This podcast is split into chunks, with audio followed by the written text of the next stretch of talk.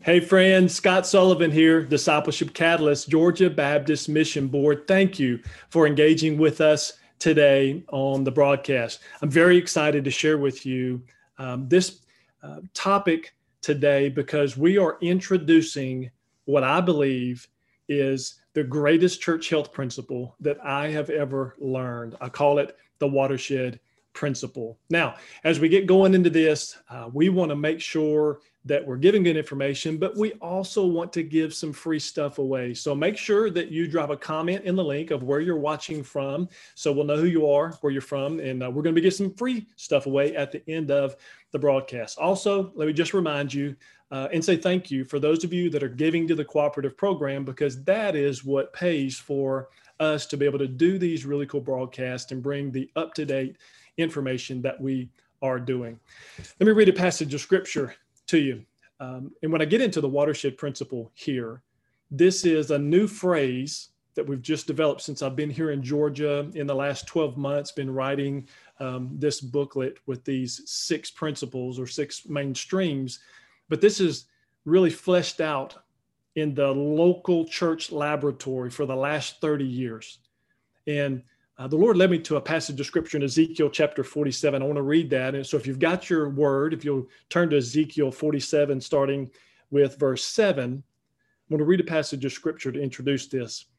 So the Lord's taken Ezekiel on this journey and he, and he takes him to this stream and these things are happening. He's seeing these incredible visions. And he says, When I returned there along the bank of the river, were very many trees on the side and the other side. And then he said to me, He being the Lord, this water flows towards the eastern region, goes down into the valleys, and enters the sea.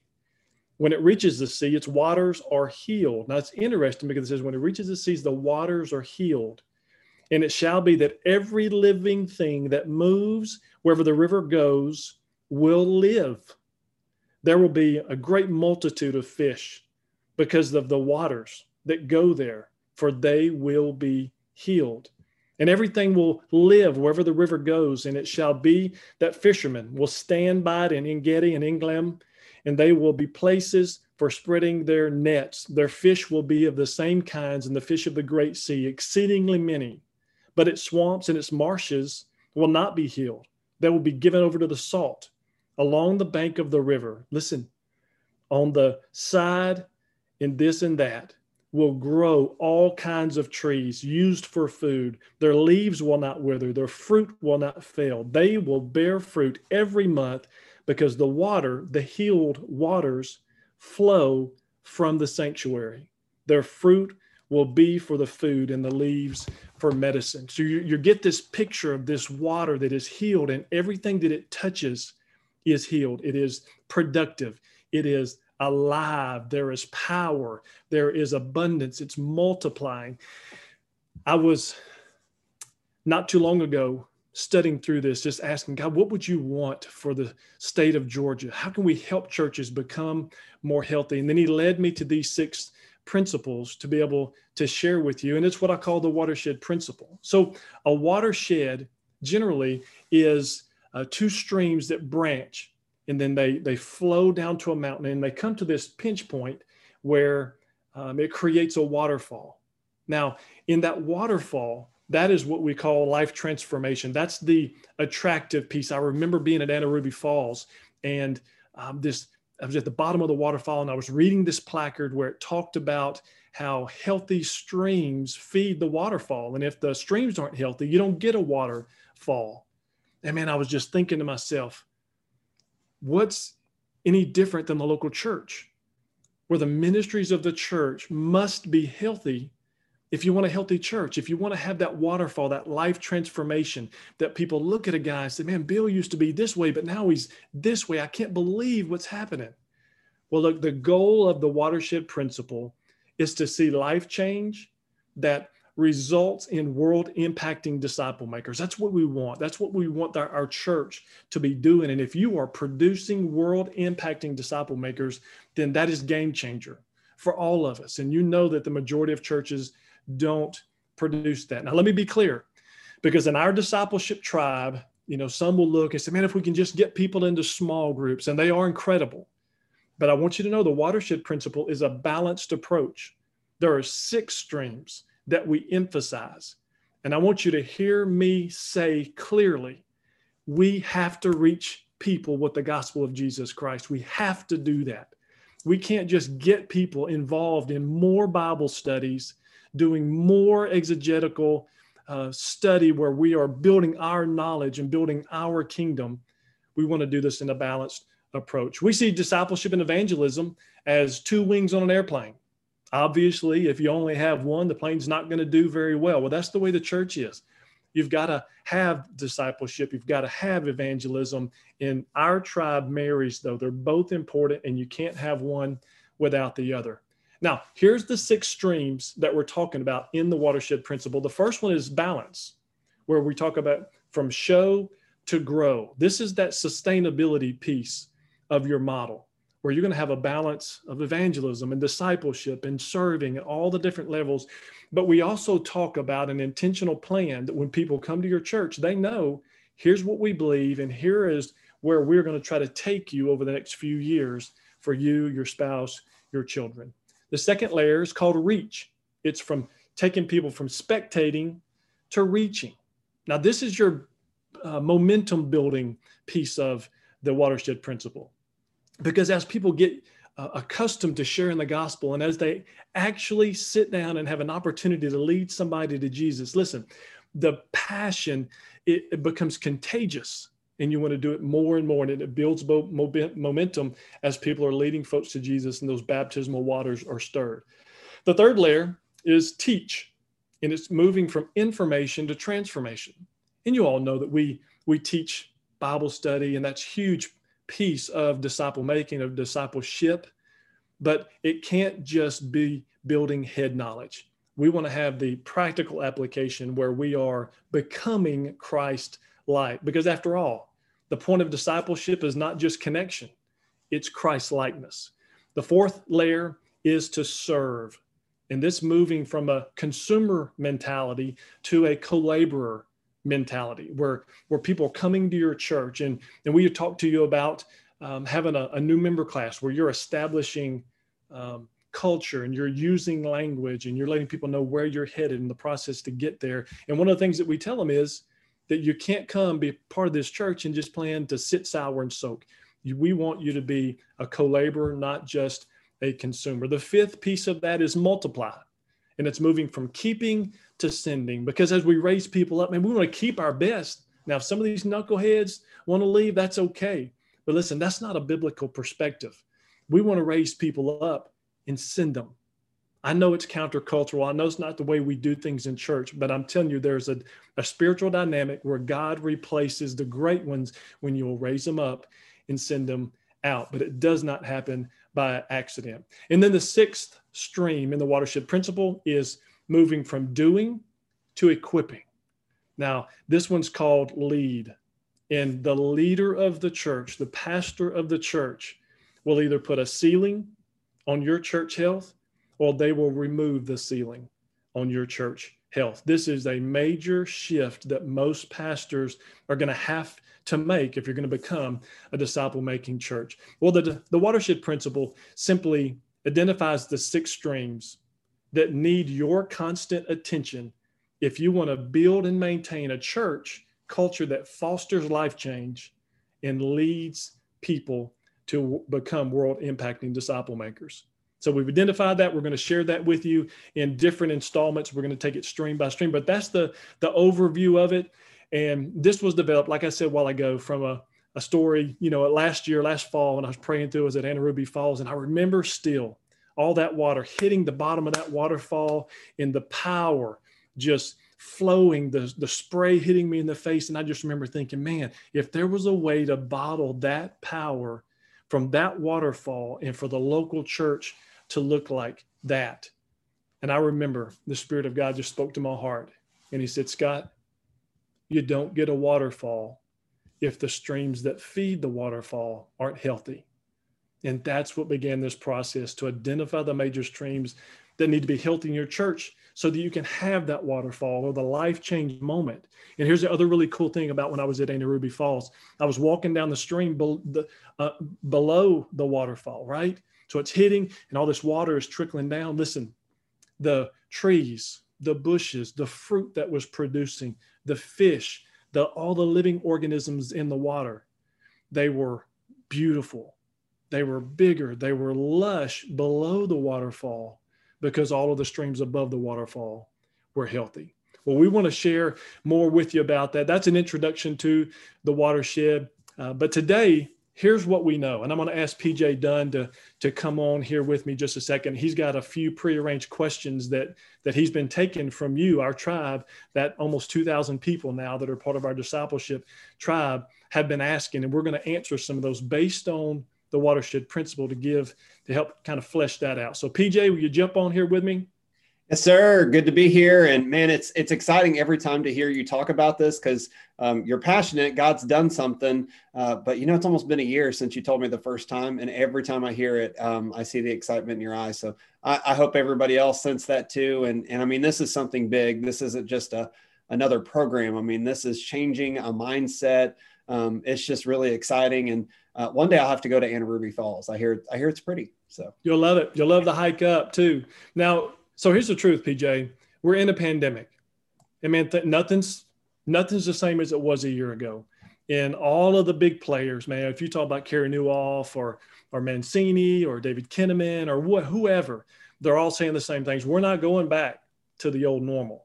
So things are different. So we asked our tribe for a few questions, and I think you've got some questions that you were going to throw out that we could chew on. And now, listen, when we talk about these questions, for those of you that are engaging with us on whatever platform, please comment. Ask a further question. If we talk about an intentional pathway, if you got that, man, drop that in there because, uh, PJ, I think you'll agree with this. One of the strengths of our tribe is the wisdom of the group that there is no single person or, or no small brain or, or group in here who's making all decision and has all the answers. It's really the best practices that we're all doing is the great value of this tribe right? Yeah it is. And uh, we read your comments. And so sometimes you engage in social media and you think is somebody reading the comments? But but we are. We're, we're crowdsourcing uh, this this show today and the shows to come because we're reading your comments we're getting that feedback. In fact you know we reach out to a lot of those pastors and give them a call or talk on video or those kind of things based off of um, our group. And so i just want to dive right into the first one that we got that i think was was fantastic. Let's so, do it. so the question is um, how do we cultivate discipleship uh, in a church to participate uh, in a discipleship group? So how do we get people that have the culture that they want to participate in those groups? And, and you know you can call the group a lot of things small groups care groups home groups all those kind of things. So how would you address that? Pj in our world i bet we've heard this question asked in different ways every day over the last two months. Yeah. i mean that is no exaggeration. This is such a big question. So let me just answer it um, with a few thoughts right here. One is uh, really coming out of a, a recording with mark marshall as he talks about a new member class that he did at his church there needs to be a new member pathway.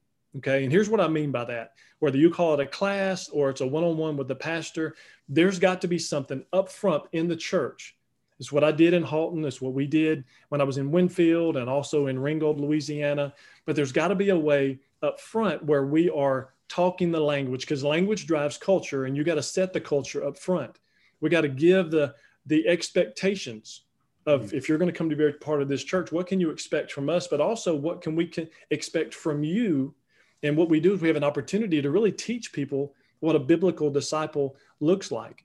We're establishing relational equity, we're building relationships. And you think about typical churches that run 200, 300, or 2,000, 20,000. Most people don't get that relationship and personal conversation with the pastor, but you can do that if you have this upfront mechanism and one thing I want to say right here, PJ, I think is really important is that we've got to give people multiple options. So some people aren't doing a, a, new member class or any kind of gateway up front at all. So this is a big deal for you. But some people are doing it, but you only get one option and you get it once a quarter or once a year or once a month. What if we move from that mindset that says, you know what, this is so important. What if we give multiple avenues that if they can't come, that one Sunday a month when you do that, or that four Sundays if you have a four Sunday. What if you did and say, hey, on Wednesday nights, I'll do a makeup with you. I'll take an hour and do a makeup with you on Wednesday night, four Wednesday nights to make sure you get through this. Now, PJ, let me ask you, let me throw this back to you for a second. I've got some thoughts and we can chew on it. But one thing I think is really important with this discussion are what are some things that people are doing for a new member class? Because when you talk about cultivating discipleship in a church, where you're teaching them that we need you to, to engage in Sunday school or small group, in a worship or in a, in a, in a, a home a worship service, um, we can brand all that in this upfront class. Okay. So, what are you seeing as far as wh- how people are de- delivering this? Yeah, um, well, there's some methodology things like you see stake and you see you know spread out, or you do it in a field. There's those kind of things, but the ones that I think are are really sticking is when pastor gets up and says, "My group meets on Tuesday nights. We mm. meet here at my house and these are 10 people that i've been walking through. And then the children's pastor comes in and says you know we want your kids to be here. You know they give the kids speech but they end with i have a bible study on friday nights at my house because we have that. I mean that that's culture. Culture is when those things just ooze out of every staff member. It's not forced. Nobody made you go to do anything. But but when the staff gets it then members are going to see it and then they're going to know it's a value so good so here are a couple other things that we've heard one is the obvious face to face option with precautions because we're still in a pandemic. One is an online option to be able to do it online, whether it's uh, pre-recorded or uh, a live recording where you can interact, but you're doing it online, which takes away the physical um, risk there. Pre-recorded videos. I know a church that has some some things that they do with pre-recorded videos. Mm-hmm. Um, we've heard of some finding larger open areas out maybe outside where they could social distance where you have better airflow under a covered pavilion or something like that and you can social distance. So we've heard of that. Um, some are, are meeting one-on-one with the pastor. So some of our smaller and medium sized churches where they um, where they're not having so many people the pastor can't do it. I know craig dale and he, he's okay with me using his name at ivy creek. He still meets with everybody who's going to come to his church and he basically does a new member class but he does it over a period of individual meetings with him because he wants to know the heart of the member and he wants them to know his heart. Another great option. Yeah, and you just also, call it an interview, right? You can just call it an interview instead of a class, and you can take this concept and apply yes. it to whatever size church you have and wherever it's at. That's it. That's it.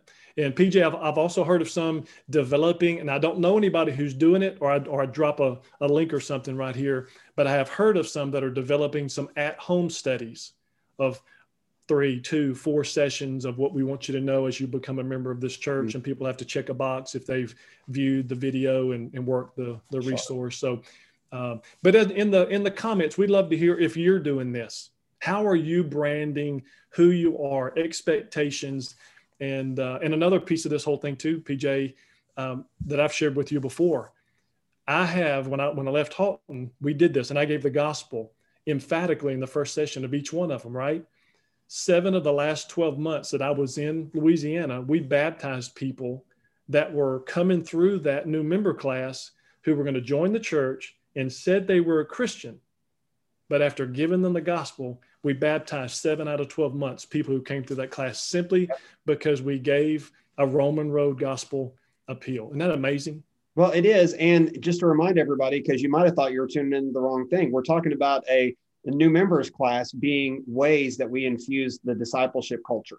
Like it is the beginning piece of when somebody says, I'm bought in, now what is this? And now you've set culture for that person, and that'll pay dividends for decades, you know, maybe even generations if you just take that time and, and invest early. So I love it. And so, you know, we're talking about pastors, and uh, we have a, a lot of pastors that watch this program, in addition to some people that do discipleship or volunteer discipleship. So, uh, you know, how can the pastor um, highlight discipleship and, and more than a program? You know, how, how do they help discipleship be a part of their church? Yeah. And, and one thing that's really important for that pastor is he's going to lead that charge. So he's got to do it from the pulpit. And, uh, and one thing that I would throw out right here too is just the word modeling. The pastor has to model what a disciple is and what a disciple maker looks like, right? So you've heard that phrase that everything rises and falls on leadership. Well, um, one thing that's really important for churches is you need an intentional pathway that people are going to follow. Matter of fact, PJ, right now in the comments, uh, for some of these uh, guys and ladies that are that are in tune with us every week, you've got an intentional pathway. You know, go, grow, show, or whatever that is at your church if you've got an intentional pathway, drop that. Or matter of fact, if you could drop a link to what yours are, if you have an infographic, we have people that are going to watch this broadcast that contacted me today that are looking for examples. They're looking for an infographic to what other people are doing. Now, pastor modeling that is huge, right? Now, PJ, you've got, I think you even had a suggestion for a book on this topic too, as well oh man, you're gonna have to help me with more than that for a lead in. oh, I, I, I, was just looking at the notes here, and it was discipleship. Oh, so sorry. As a, I didn't know if you meant right in here. Okay, so uh, discipleship uh, culture. Um, there, there's a book. Brandon Guindon wrote it. You know, yes. we read it as a as a thing. Now, I, I've I've been able to preach in Southwest Georgia, and I love this region. And so, if anybody's heard me at their church, I use this as the sermon. Without love, your ministry efforts are worthless. Mm. If we mm. want to build culture we have to have love be the central element of all these things. Why else, Pastor, do you need to have a group um, that you meet with on top of all the things you're doing? That's good. we're demonstrating love. Love is what fuels that. And let me mention two other things right here when we talk about how the pastor can lead this and not be programmatic, but make discipleship a big part of the church. We talked about how the pastor's got to lead that. And you've heard me say that many times where the pastor can either be the ceiling or they can remove the ceiling. Here's a second word I call it mentoring. So the leadership of the church, pastor, or if, or if you're blessed to have a staff, which is not the majority of our churches, but if you if you are, are leading, you've got to raise up additional leaders in the church who can consistently talk the language and model the life of a disciple. Mm-hmm. So modeling is important. Mentoring is huge, but also the word alignment. A big part of what the pastor can do and needs to do is to make sure that everything you do from weekly programs to ministries, whether it's women's ministry, men's ministry, you know, a big game supper or revival or crusade or whatever. Yeah. That you've got to align your money, that when people look at your budget, they ought to know based on where you're spending your money that you're a disciple making church. But also the ministries that you allow to flow and to flourish at your church should point to making disciples of Jesus Christ, not just spending money on big event, big show kind of things. Yeah. Yeah. Well, and you know, we're we're recording this and we're and we're doing this in the middle of the height of this pandemic, we hope. We hope it doesn't go much higher than this, right? Yes. But uh, we are almost a year into it. People thought it would come and go, and it's still here, and it looks like it's going to be here for a little while, or we may have a new reality with it for a while. And so, um, eh, you know, part of this broadcast today is not ignoring at all our local uh, environments. Every church is different as they re- they deal with COVID. Every pastor is dealing with that differently in yes. their own congregation, and that's part of our autonomy. And I think that's great. But you know, how will discipleship, um, disciple making, look different as a result of COVID? What do you think? Absolutely, and and I would echo what um, all the major play, major players are saying that we're not going to go back to the new normal. Matter of fact, I'm doing a, a series of messages the end of the month and different things like the summit conference, uh, a, a, gathering of Alabama leaders, and it's called Leading in the New Different because everything's going to be different. We're not going back to the old normal. It's leading in the new different. Let me give you four words that I think are important right here. First one is creativity. You got to do what you can where you are with what you have. Large church, small church, medium church, one pastor, multi staff, bivocational, whatever it is do what you can where you are with what you have. And my phrase that I love to say is don't make excuses, make a way. Mm. And when we talk about disciple making, it is going to look different. The, the study that I saw uh, that came out from uh, Dave Kinnaman, the president of the Barna Group, said that uh, we've gone from 2000, where 45% of church attenders were uh, met the criteria to be, called be called a, a growing Christian. And when you when he did the study in 2020, that frame went from 45% to 25%. Almost half would be considered healthy, growing, engaged regular Christians in their church. So, friends, listen, we've got to we've got to figure out new ways to do it. Creativity is going to be number one, and also there's another. I'm gonna call it networking. We've got to find a way to plug into what others are doing, and what I said at the beginning of this broadcast that there's wisdom in the crowd. Now, PJ, we've got a uh, pathway that we call learning communities where we want you to plug in. We're doing six learning communities in each of the six regions all over Georgia for so that no pastor can look up and say, I don't have anybody to meet with or find best practices. You've got it where you can get best practices and encouragement. Mm-hmm. Here's a third one. I call it biblical integrity. So with all of the hoopla, with the pandemic, with the craziness, with all the changes, the one thing that must stay is our emphasis on the integrity of teaching God's word and the power and the authority of Jesus Christ being the Lord of your life. It's got to be there. We cannot, because the goal, listen, the, the goal of discipleship is not connection. It's not just getting them into a Sunday school class or a life group. The goal of discipleship is Christ likeness. And that change only comes as we're intimately engaged in the study and memorization and living out the word of God. The fourth word I would say right here is the word balance. You got to have inflow, but you also got to have outflow we've got to find a way for these churches, particularly the churches that have really large buildings and campuses, to use those campuses to make a difference in the community. Let mm. the police force use a room. Give the food pantry a room. Allow people to use these massive places as we look at some hybrid models that are developing in our world. Yeah. Well, and and I think those are all just really relevant. And I was thinking balance too. You know, balance is such a big part of this, and you know uh, we'll be plugging that in a couple of weeks as part of the strategy. And so it's definitely something to tune back into. And as we unpack these things in light of COVID, each week we're going to be talking about yeah. all these watershed principles, and then what does that look like now? And because the principle, you know, we are in a crisis. There are things happening uh, we speak, many are not Sunday school, haven't restarted Sunday school or tried and it got yeah. shut down. We know that, but that doesn't mean we give up. That doesn't mean that we we wait for another day. It means that we prepare and we start working for that. So um, as, as that happens, you know, what does discipleship work as a hybrid model? And you know, if I'm a bivocational pastor, you know, tell me what hybrid model uh, means for my church, you know, and then what does it mean for a, a mega church? How, how are those different? Well, we know the pastor's still the key. He's going to have to mentor this. He's going to have to lead the charge on this hybrid model um, having somebody else try to lead the charge is not going to work. He's going to have to sell it. He's going to have to live it and be it. Now, in the large church, here's what I want to throw out. I think there's there's going to be a rise in what we see, but also a rise in the need for this equipping pastor role, that number two leader who's going to oversee discipleship, who's going to make sure there's alignment with our budget, with our programming, and that we have an intentional process and that all of it works together. Okay, the church has to, if you're in a medium to larger size church, you've got to have somebody overseeing this process who is not the pastor. You're going to kill your pastor. He cannot do everything. Now, let's talk about the small church, PJ, because in the small church, I think um, as important as the pastor is, he's got to be thinking mentoring.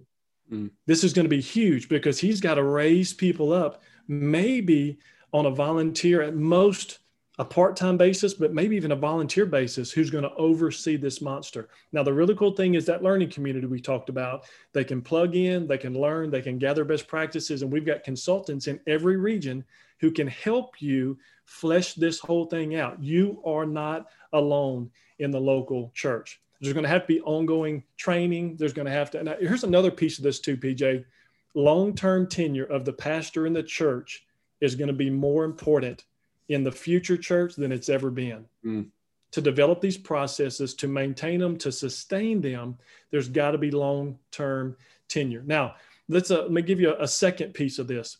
I think that the word innovation is going to be a buzzword in the coming years. Mm. That is key to what we're doing.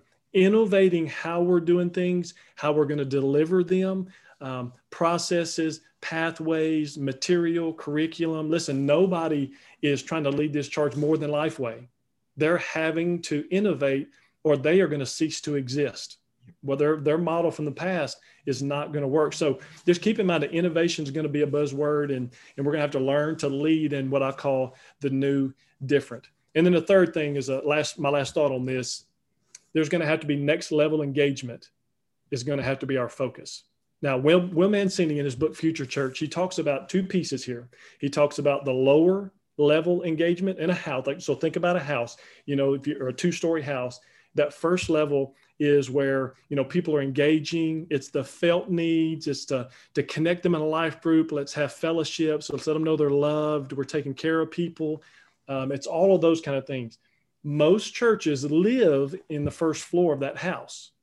But if, in the future church if we're going to be successful we've got to get to next level engagement to the second floor engagement where there's commitment and where we are practicing what it means to look and be a disciple of Jesus Christ. And that's why we exist, PJ. That's why we put so much money and effort in getting consultants in the field and, and that we've developed the watershed principle is help people take the next level step to become disciples in churches who grow world impacting disciple makers. Yeah, never a more important time than to invest in disciples. I've heard the phrase, uh, well, now I guess we know who's really a part of our church from several pastors in some way, shape, or form. Uh, but don't we in a year from now want to say we have sold out people that are here and we're growing and we're doing those things and it's all possible. And um, I'm sitting here when you're talking about innovate, and you know sometimes we get so set in our ways we don't think you know there's not possibly a way we can rebuild it. But I have Legos here, and mm. as I shared, you know Harper is really into Legos. Like that's one of our quarantine things. And uh, what's interesting is you can take these same blocks and make a person, a dog, a duck, and all those things and have fun with them, right? Yeah. And so one idea is to sit down with those directors, sit down with that staff member team, give them some Legos, and every week show each other you can innovate something different. You can make something different. Just these Legos is as serious as the gospel and how mm. we're hmm. going to find that model to make disciples. So good. PJ, thank you for joining me today. Thank you for all you do. Thank you for producing. You're producing, making sure that this comes across on all of our different platforms today. And again, friends, make sure you leave a comment, share this. If this benefited you, share this with people, share it broadly so that we can magnify gospel impact across all platforms. And again, thank you for all that you're doing to make disciple makers. And our prayer for you, as it is every week, that you will reinvest the gospel seed that was shared with you.